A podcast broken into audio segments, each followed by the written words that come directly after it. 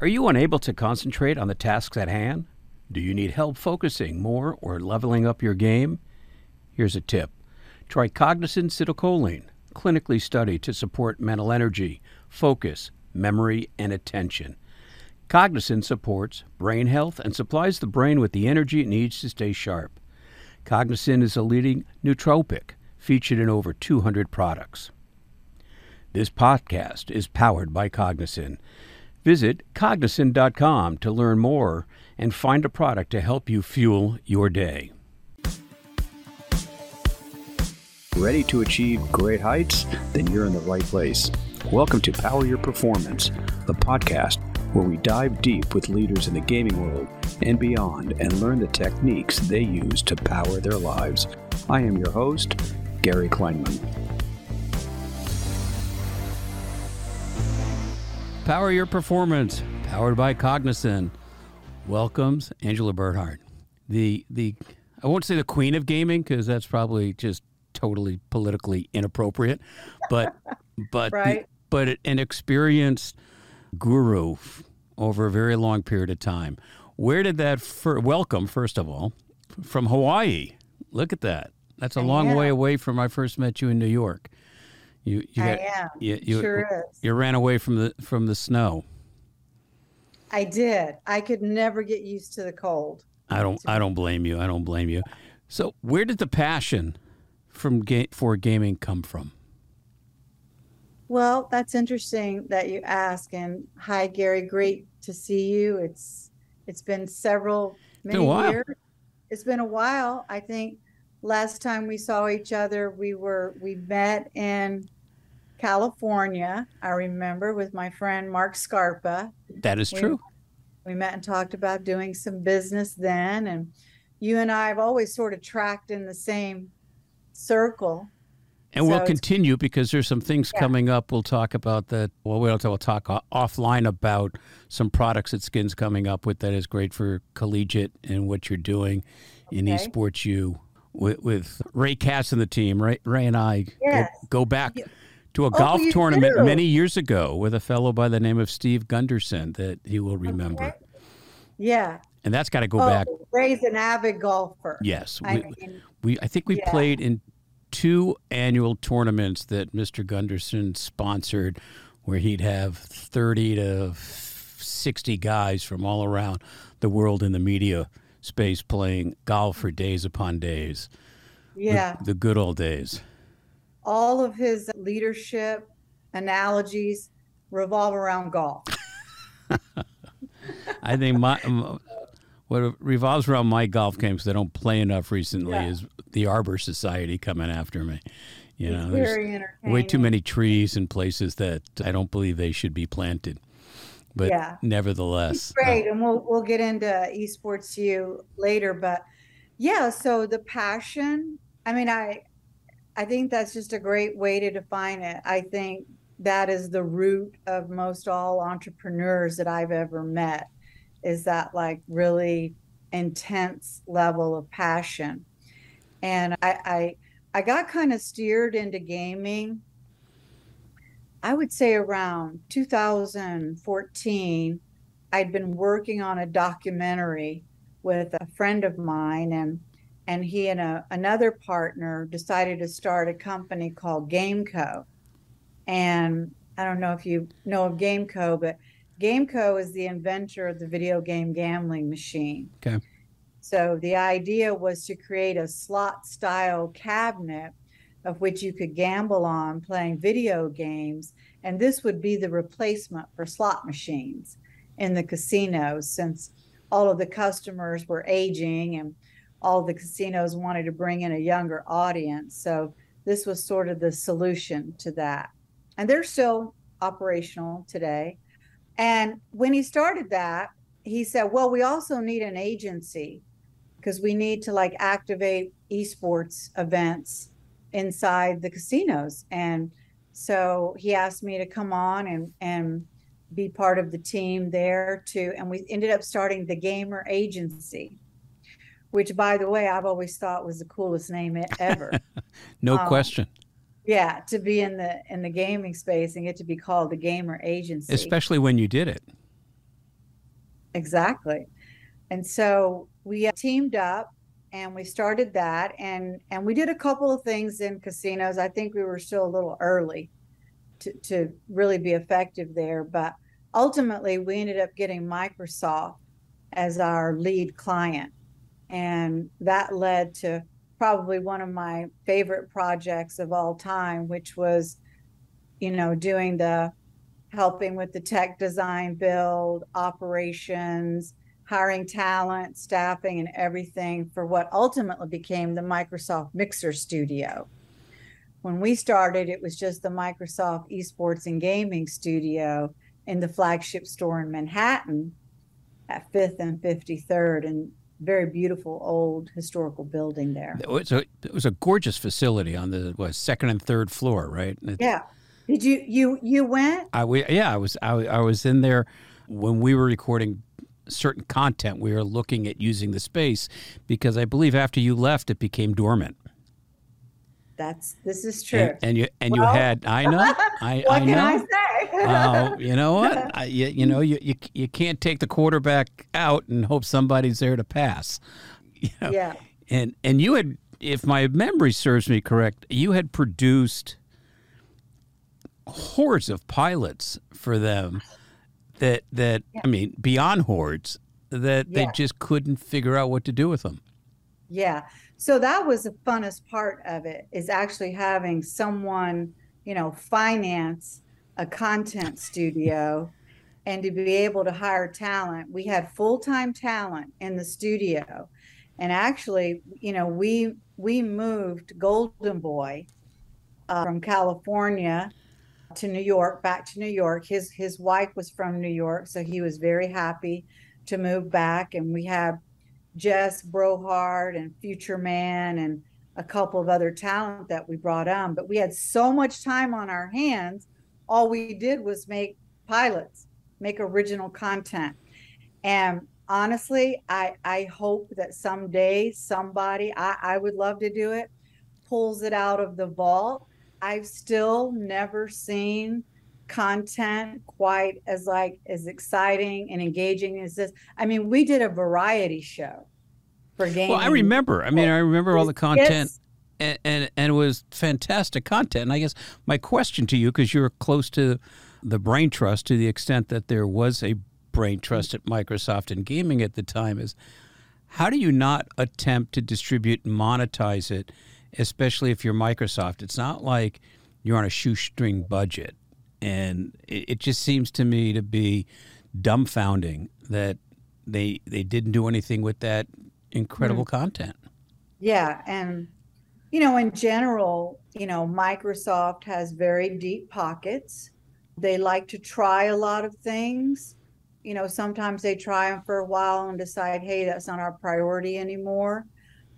But essentially, kind of the inside story on that is that at the foundation of it, Xbox and Microsoft Retail are really two very separate entities.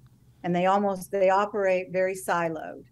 And so there was always sort of a push and pull between xbox who creates all of microsoft's content and then microsoft retail creating all of this new sort of gaming content well who owned it, where did it live, who really has the rights to that. And so, unfortunately, it just never got to come to the forefront because there was, you know, so much negotiations going on. But it's great content. I still have all of it. I still get, you know, thank yous from the talent that we had working there because I think I was really one of the first people in the space to pay talent really, really well. So unfortunately, it's turned back on me now because when I need talent, I know the prices I have to pay them. isn't that the, isn't that the truth? All, all, of the talent was paid very well to be in that studio and working, you know, ten. Yeah, which is interesting because now there's plenty of channels of distribution for that content, as as long as it's content not stale. Which, if it's mm-hmm. variety and it's gaming, the, the chances are it's got some evergreen halo to it, if you pardon the, the, the pun. And there's plenty of places that would love that content to still put out there. Well, there you go. And I'm a producer at heart. And you know, we what we wanted to do with Golden Boy, he was going to be the Jimmy Fallon of gaming and esports. And we did several pilots around that that are like just right on the money. So who knows? We're all still friends. Maybe it comes back full circle, you know. Do you do you miss the production side? Well, I'm I'm still doing production. I've got I've I actually set up a small studio here in on Oahu. Oh, good. So, I didn't realize that. And, yeah, and oh, that's great. So, are you doing that as part of Esports U, or is that that's? Yes. So, so, yeah. so, tell me about Esports U and its mission, okay. because I think with esports and what have you, I, to me, in in the world in which I live in, collegiate esports is probably, if not the heart of it, it it's it's pretty central to the success of gaming. I would say so as well, and um, yeah. So the the the studio here is you know part of the initiative that we've built. Esports U is a subsidiary of Collegiate Sports Management Group. And that's where you know Ray, Ray and Mike from, right. the two co-founders there. Both of them come from a sports, media, and entertainment background. Um, you know, Mike ran Westwood One. You know, Ray's worked at the NFL and OMD, and so these guys are deeply rooted in sports, media, broadcast, and the business model of, of the company now is they represent conferences on both the traditional sports side and the esports side. They represent their property rights and they monetize them through sponsorship, sales, media rights, right. naming rights. They offer all sorts of different services, valuations. We do white label production work.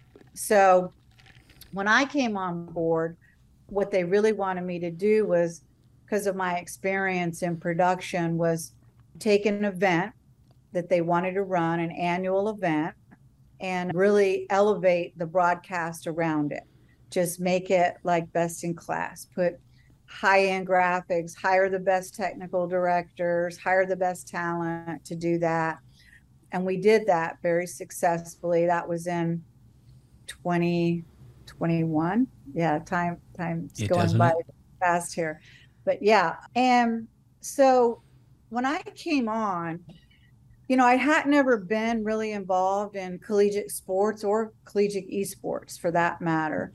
And I just I took a look at the space and one of the first exercises that I did was I had I had the team put together a calendar of all the collegiate esports conferences and leagues that were out there, like their regular season play and their playoffs. And I had them put it all on a calendar.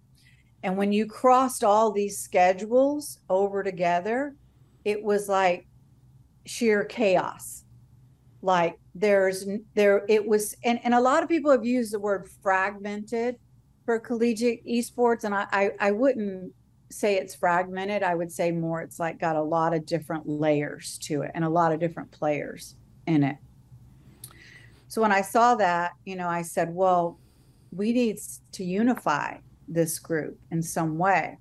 And so what I did was I just started calling up commissioners of these conferences and I said, "Hey, we're going to do this event and we'd love to for you know your playoff winner, your season champion, to play into our event. And so they loved the idea. You know, Mike was ready and willing to put to invest in a live event. Live events are very expensive, right. they're not cheap. That's why you don't see a lot of them at the college level because they are they are expensive. So what we did was we formed the Collegiate Esports Commissioners Cup. And we held a big event in Atlanta this year at the Gateway Center Arena. Atlanta gave us an amazing welcome, amazing market to do an event. And Todd Harris was our production partner there at Skillshot. we had 64 teams, the best collegiate teams across the country, playing in from 14 different conferences. So this is the first time, you know, anything like that had ever ever been done. And just amazing the the the, the student athletes, the players, the competitors, like we literally rolled out a red carpet. We bought a red carpet and rolled out a red carpet for them and we gave them media day and we gave them press and we interviewed them and we gave them customized jerseys with all our brands on there. We had about 10 different uh, blue chip brands in there mcdonald's morgan stanley air force uh, amazing you know support microsoft cdw amazing support from brands. So you know this is an ip that we just really wanted to develop and build something like this, you know, similarly thinking to an ESL model, you right. know, build build intellectual property around events. And so we started that. We love it. Very successful. And that's just kind of one one part of what we're doing. So it was and that was streamed? Oh yeah, stream streamed on Twitch. We have our own Twitch channel. It's the Esports U Twitch channel and, and that's sort of kind of another initiative that we have here is during the regular academic season, we stream about 10 hours a day of the best college esports matches out there. So we are we are heavily we're we're in the top 0.5% of streaming channels on Twitch within like a year um, of course, that's that great. puts us at like number 69,000 or something like well, that. Well, but that's why I'm saying I think collegiate esports is, is, the heartbeat of where esports is. I, I think in many yeah. ways it is more critical for that to be a success than the franchise model on the traditional esports side, so to speak, if there's such a thing as traditional esports. But, you know, on, on, on mm-hmm. what everybody reads about esports, that I do think that what you're doing with, with colleges – is one is aspirational for the the high schoolers that want to go and play and it lays the foundation for the future. So it's really the crossroads of where everybody needs to be with a built-in audience per se from affinity to college. Absolutely. And, and we really view it you know as the future of business and how businesses are changing and how technology and you know web 3.0 and the metaverse and and all of that will change future businesses. What you're really looking at here is the future you know workforce and and entrepreneurs of how life is going to change. Right and, and, and a, so a lot of you know the, the purpose of this podcast is to talk about health and wellness within the esports world. So as you look at the collegiate environment how important is health and wellness? Is it being discussed? Is it a back burner? Is it an education issue? Where do you think health and wellness fits in in your space? I mean, I, I think it's very important. I, I think in general, this generation is much more s- sort of balance minded than any other generation before that. I mean, work life school balance is very, very important.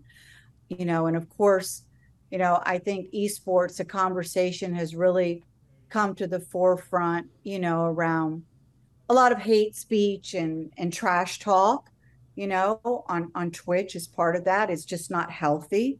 You know, and I, I think a lot of these student athletes are very aware that they need to eat well, they need to get the right amount of sleep one of the things that we're doing with one of our brand partners is creating access through our Discord for us to have conversations around health and wellness directly with the students that you know compete in the conferences and, and in our tournaments that we hold. And so it's it's i think it's very vital. Yeah. Yeah because the, the, the image is always doritos red bull highly caloric, kind of not nutritional, and and um, deprivation of sleep, focus issues, and and then the pain of extended gaming sessions and head, neck, back, hands, and and thumbs, and and I hope you know that's what what we work on is to raise the level of knowledge and communication about it and make some good decisions because people are gaming so much so early it is having impact later in life as they kind of age out in the collegiate world and and have families and and have the the residue of some bad gaming habits and personal nutrition habits. Exactly. Do oh. you have kids? Do i? Oh yeah. Yeah yeah yeah, yeah. So there you go. Yeah. You you know it very well then. Yeah. Yeah, I think you, and you you probably find the same thing. The older we get, the kids think we're smarter. Yeah, you know, when they were young, they certainly didn't want to listen to much of anything. And as my kids are having exactly. kids, they're certainly saying, "Oh, really? Now, now I kind of sort of get it."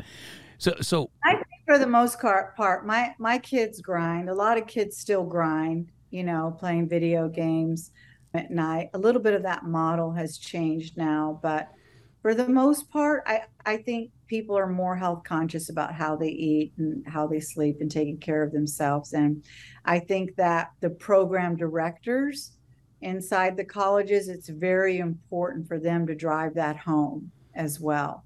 And yeah, and offer. I think they're starting to, and, and certainly yeah. the administrators that, that we speak with are, are looking at that, and especially the esports coaches since a lot of these sports coaches have professional sports experience that they're yeah. used to nutritionists and they're used to Pilates and stretching and what have you, and are mandating that in in their their uh, collegiate programs. Mm-hmm. So, exactly. where's the future of collegiate esports? And I know we have a short time frame, and I want I want to be respectful of that. So, no worries, no I, worries. we're good. Yeah, we're good. I, I don't want you missing any flights because of, of of me. Well, weather's okay. I don't want to be the cause of it. But where is the future of collegiate esports, both from what you're doing and and generally the state of the art, so to speak? So I would say what what we're doing in college esports is pretty much the same thing that every other league operator or conference is doing. We're trying to garner those brand sponsorships. The one thing that is really missing to check the box here for brands is viewership. Yeah, I was going to ask you what what are what are the metrics? What are the data points? Yeah, that that brands are looking for. They're still light you know we're working on some programs now where we'll be able to guarantee viewership numbers and we're going to start implementing that this fall. And we're also working on many many levels of you know building college esports fandom similar to how it is in, in college sports. We're about to do one of our first live regional events we're holding that at Rutgers. We're doing it the same weekend that Rutgers is playing Michigan in football. So the whole campus will be lit up. We're cross promoting our events. We're doing NIL deals with basketball players from Rutgers that are going to come and play the Rocket League, Rocket League team at Rutgers. Then on Sunday, we have some of the football players coming over after, you know, after the football game on Saturday. Come over on Sunday. They're going to play Super Smash Brothers Ultimate. We work very closely with like the communications department of every university that we go into. And also we'll do things like advertise on the on the university's website, banner advertising, newsletter we really try to create, you know, a, a cross promotional environment here because we believe that the students that go to watch the football game are the same ones that want to come and and watch gaming. And so we're just making it more accessible and and more engaging for students to want to come. So is that. it similar then in following the model that traditional stick and ball did to build fan affinity? And and just kind of absolutely apply it. And don't don't underestimate you know food and beverage and merchandise. Oh, um, without a doubt. it's still there. You know, is is there an outreach to alumni? Because I guess you know if the average age of a gamer is 37, right? Exactly. And, and you've got alumni that are substantially younger that have graduated and probably still gaming in, in, in many respects when they're stationed in life, still gaming with a passion. Is there much impact or reach out to the alumni to participate? Oh, yeah. A- alumni and, and even high school, middle school. We, we try to organize bus trips, you know, so high school students can come. Alumni is a very important part of what we do. We've been talking with one of our partners, ECAC, for a long time now about starting an alumni league. It's only natural that it happens. So yeah, it's it's it's traditional sports, you know, all over again with esports. And we've got to check all of those boxes and you know, and it's it's marketing and building excitement and the right food and the right merchandise. Get the merchandise looking looking right, you know. You know, if, if the ultimate if the Cultural. ultimate goal for funding are the brands, which they obviously are, because that's true in stick and ball sports. What what I always found interesting when I was in that space was the brands would spend a fair amount of money for the sponsorship and do very little activation to support mm-hmm. the sponsorship, right? So yeah. they'll slap their name on a tournament, but they won't do an activation at the tournament or they won't do mm-hmm. sampling or whatever it is. Do you find that to be the same as you're building the brand alliances that they're somewhat open to sponsorships and then they go, well, you just tapped out our budget. We don't have any money for activation. Well, I I think the brands love, you know, getting in front of college students. And they love the live event you know they like they like the broadcast but you're right they don't always want to activate at the event. But what i found that they do want is all of these brands need content. So they want to some way use utilize the content that's created you know around an event or around a tournament as as their own content and sort of refine it and finesse it so it's in line with their brand messaging and their values. And, and that's what we really see that brands want now. They want content. Everybody wants content. Yeah, everybody wants content. But the interesting thing with the content, especially in esports, I, I believe, as opposed to getting to stick and ball sports, is that the esports content has to be incredibly authentic and real for the yeah. esport audience.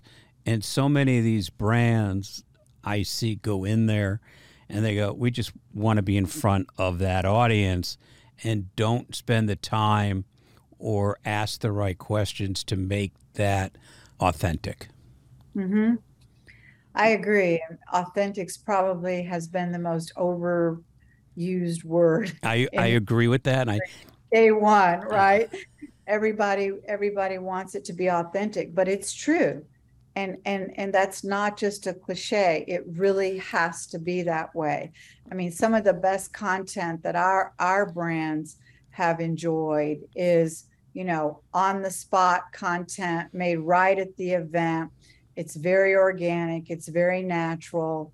And I, I you know i think that's what they're finding resonates with them is a lot of that live content yeah, there's there's no question, and now there's more places for them to put it because they all want to be on TikTok, and and repurpose that and Twitch and I know some I think are still doing Snapchat depending on the week. I hear they're putting yeah. on Snapchat, and then I hear that they're not.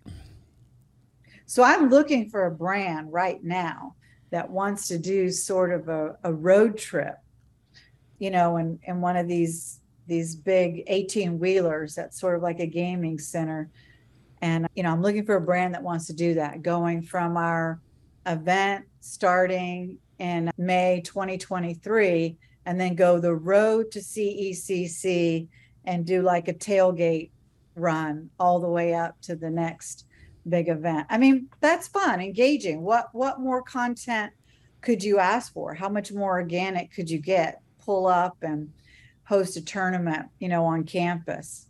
So, have you found in that conversation that brands are saying, I get the esports, I get the college. We're still at the I'm putting my toe in the water space as opposed to mm-hmm. doing yeah. a half gainer into the pool? Mm-hmm. Yeah, a lot of them still are. You know, when you start getting brands like McDonald's and, and Microsoft and CDW and Barbasol, it does create a little bit of a ripple effect. You know, other brands say, oh, they're doing it. Let's try it a little too. Yeah, it's, a, it's that FOMO and yeah. sponsorship, the fear of missing out that if McDonald's is there, I Burger King better better get in the mix and be as part of the conversation, even though they don't know what the conversation they're getting into actually is. Exactly. And you know, I, I think also too, brands realize that, you know, those, you know, future consumers or current consumers that are there, you know, they they want to create affinity with them in a very real way. And I think all of these student athletes and fans that see brands putting money into, you know, a spectacular event, I mean, that means something to them because, you know, this is their game, you know, this is their passion, their pastime. And when they see brands, you know, footing the bill for you know some of these big events that they get to go to i can tell you that it has it has warmed my heart on many many occasions when i see these students show up and you know competitors that they've been playing online against all year they get to come and meet in person i mean there is such an electricity in the air and just sheer excitement. these you know it'd be like being on a basketball team and never actually being able to to go to an arena and play basketball you know these these young people they want to get on a stage they want to be on camera they want to have pro talent casting their plays you know they want to have a, a cool host hosting their event you know it's exciting oh without so, a doubt i mean it, yeah. anyone that hasn't been to a live esports event, um, mm-hmm. it's almost impossible to believe that that's what goes on, right? If you if you were to close your eyes, you would think you had an NBA event, right? I mean, the screaming yeah. and yelling is the totally. same, the merch is the same. I actually think the one of the differences is the community in the gaming space, the esports space, is substantially stronger than mm-hmm. it is in in the non-gaming space. It because games are transient, the communities are not. They continue to thrive and, yeah. and grow, even though their game of choice might change. And I think that's a phenomenal opportunity for all of collegiate esports because it doesn't really matter the game per se as long as it's competitive and enjoyable. But the community and the college affinity has has true emotional connection. Yeah. Community is is really still everything. Without our community, we don't have anything. And and um, the conversations I've had with a lot of brands, they don't seem to grasp that concept of the mm. community or, yeah. or how to necessarily communicate with that community. And I, and I think some of that, once they learn and they have, and you have examples and case studies of how to do it right, will mm-hmm. open up floodgates for dollars, and with that, you can do good things and expand and and and what have mm-hmm. you. Yeah, and I still think we have years of hand holding, you know, with brands and and modeling for them, and you know, proving out what we believe, you know, college esports is. But we're invested to do that, you know. And and how supportive both by time and dollars have you found that the institutions are equally toeing the line for their fair share? I think they're starting to. I want to say last year, close to $30 million in scholarships hmm. were giving out last year at the college level. I think you're going to see more dollars go into admissions and recruiting you know, which is something that we're very bullish on. working with admissions offices and, and recruiting. And I think you'll see, you know, more funds going in there. Colleges like esports for pretty much three reasons. One, recruiting, recruiting that type of talent. Two, enhancing campus life. It's still a great community to have on campus, gaming and esports. And then three, you know, the opportunity for postgraduate career placement. You know, esports is really just a conduit for a lot of other careers in in tech and entertainment and broadcast and talent and agency work and everything. And a, a big part of what we do is we capture two streams every day. One stream we capture and we use professional casters and professional hosts on our stream. Then the second stream we capture is all student led and student run and student casted. So, so it's kind of like the old student radio station on campus. Exactly. Exactly. Which which is fantastic. I think one of the best things that happened to esports, at least initially, and I'm I'm pretty sure it's still this way, is that the administration of esports on campus did not go through the athletic departments and stayed mm-hmm. with the a- academics and the STEM, which did two things. One, that was the appropriate appropriate place to put it, but it also kept the NCAA and and their you know their their big mm-hmm. fingers out of the pot. Yeah, I think for the most part, it's still all over the place. Some will have it in academics, some have it in student clubs, some have it in, in the athletic department. Every school is different. I think you're at now about around 30% of the programs are in the athletic department.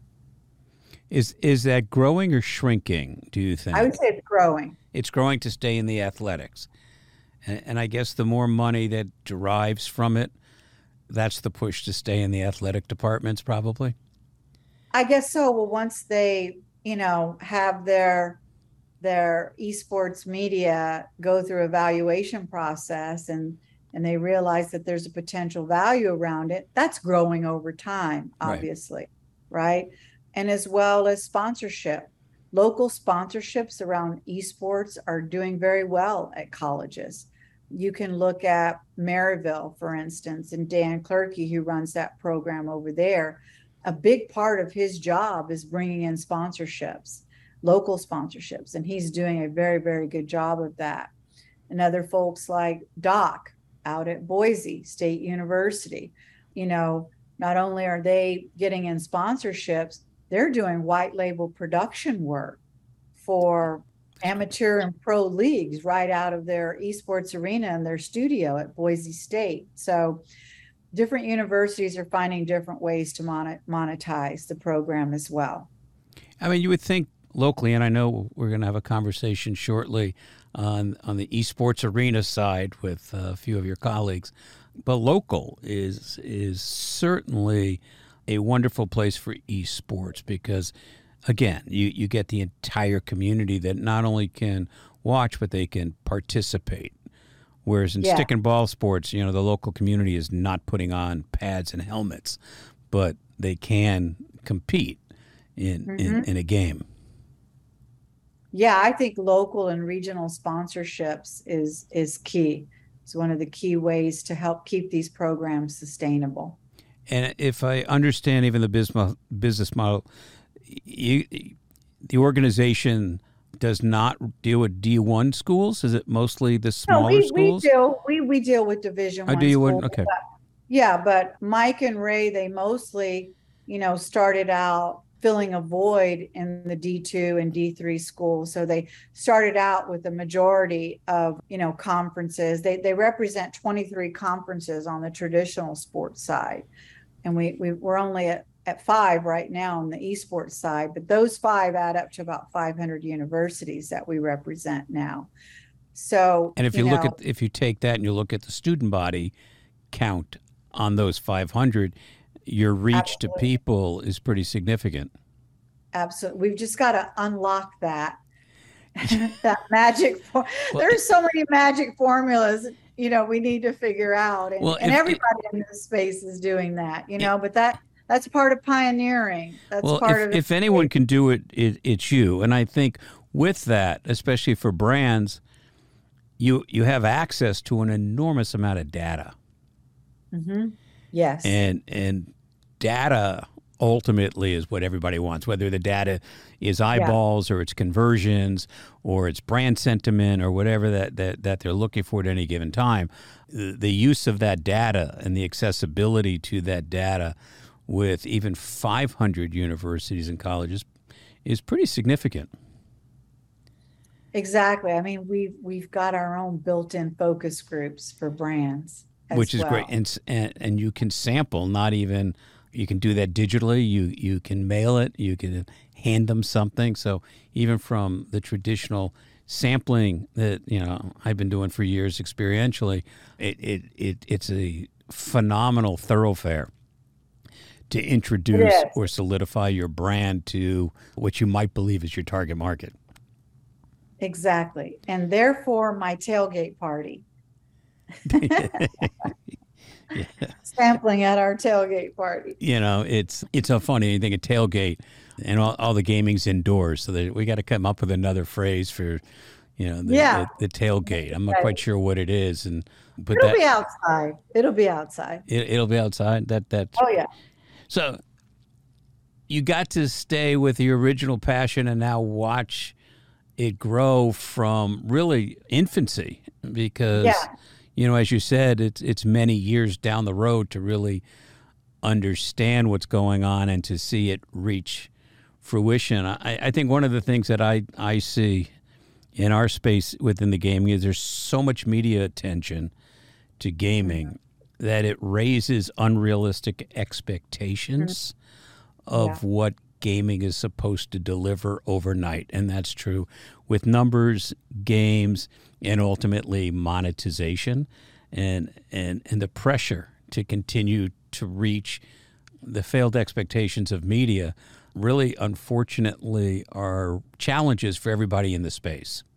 Mm-hmm. And it'd be nice if if some of that was just reporting on here it is, it's great, it's growing, that's great, instead of saying, you know, the, the, the controversy with FaZe Clan went went with the SPAC.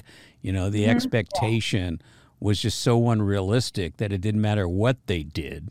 And they've held their own, fortunately, but irrespective, the conversation itself put unrealistic expectations instead of just saying, hey, we're at the beginning, we're new, let us, you know, like a baby. You don't have to, the baby doesn't have to walk one month after birth. It takes some time to get your feet from underneath you, and you can't have unrealistic expectations. And I think some of the media and the traditional media is putting a lot of unrealistic pressure mm-hmm. on the esports vertical to say, well, you're not doing what you should be doing. But nobody said they should be doing that other than the media. Absolutely. And for us, our philosophy is just steady as we go. We operate very, very lean. We focus on strategic spending where we need to spend based upon our like really passionate convictions of how we really want to grow in the space. And so, you know, we don't we don't overbuild, we don't overstaff, we don't do any of that. We want to just do what we're doing very well, develop our intellectual properties, continue to build meaningful relationships with the colleges and the conferences and the directors and the coaches and elevate the players, tell the stories around collegiate esports. We've got a show it's going to launch soon. It's it's going to be a, a network show. I can't give all the information, but we're trying to sort of you know, think in terms of, you know, some of the original content that maybe came out on ESPN, where, you know, traditional sports first came into the household 40 years ago.